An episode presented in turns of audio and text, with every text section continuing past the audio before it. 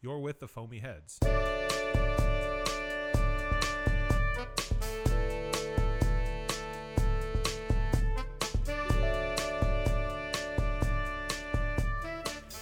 Welcome to a single beer edition of the Foamy Heads episode. I just wanted to jump on uh, and talk for a minute about a beer that I just see I want to say for a, a, few weeks ago I had one for the first time and just fell in love with it, uh, and then happened to find that there was an extra one in my fridge. So uh, it's been a pretty busy damn week. Um, excuse me, pretty stressful.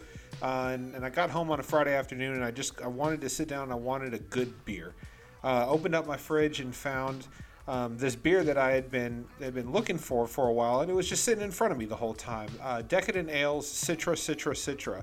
Uh, in my opinion, probably one of the best damn IPAs I've had in a long time. Um, it's a triple dry hopped version, a triple IPA of their um, all Citra double IPA called um, Citra Citra. So it's it's kind of a cool spin because it's like um, if you can think of it, it's kind of just like a, an upkick or a higher octane version of their Citra Citra double IPA. Um, and this one clocks in at an amazing, I think it was like 10.8 percent.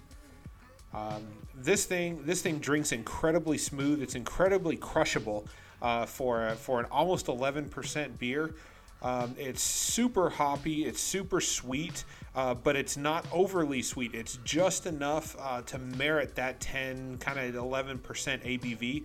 Um, higher alcohol. It's definitely on the uh, the higher end of ABV when it comes to IPAs.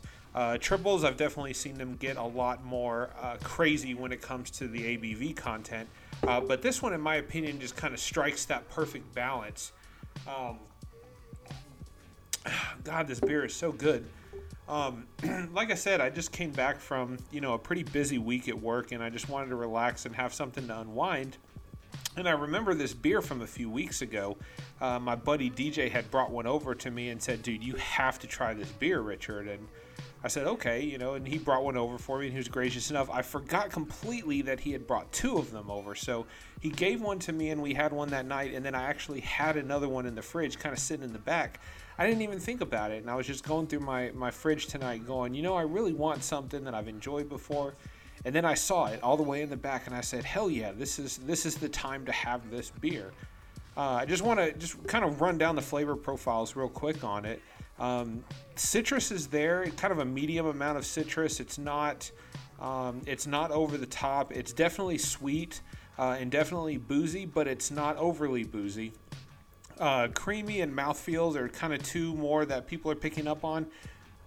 I can kind of see the mouthfeel, uh, the creamy aspect of it. I don't necessarily get, um, but it's definitely a, uh, a, very crushable triple IPA, which is something that I can't necessarily say uh, about a lot of triple IPAs because, you know, when you think of a triple IPA, you think you know higher alcohol ABV contents up there. It's not something that you can just down fast. But this one you have to be careful with because you can drink this fast, and if you're not careful, you could get in trouble real quick. Um, so it's you know 10.8%. I don't know the IBU content on it. My guess is it's probably in the mid. I, am just taking a guess, but I'm saying it's probably between 90 and, and 110 on the IBU scale.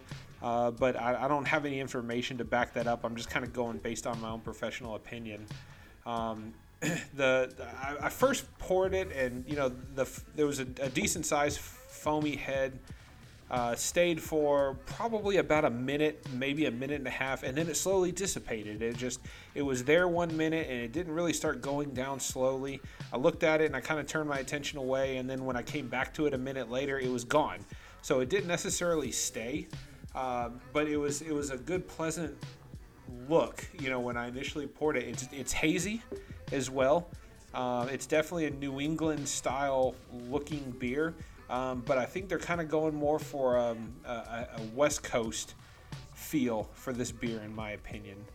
Um, this is my favorite triple IPA currently at the moment. Uh, I think this has dethroned the Dogfish Head 120, uh, 120 minute IPA, and it's probably also dethroned the uh, Molotov Heavy, which is a, I think it was 18%, 18% triple IPA.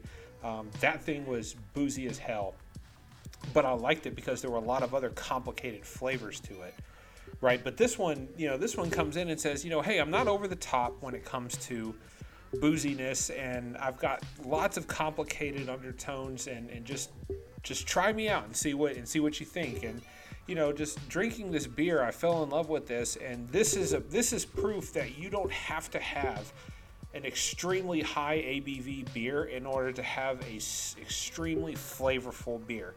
Uh, 10% is definitely up there. 11% is is definitely high uh, when it comes to beer in general, but you know, with the with the way things are going in craft beer, a lot of times you're seeing seven percent, eight percent, nine percent becoming the standard. So eleven percent is still up there, but it's not as crazy as it used to be, right? Because people are drinking higher ABV beers and they're becoming more used to it. So eleven percent, you know, five years ago might have been out of the question, and that might have been crazy.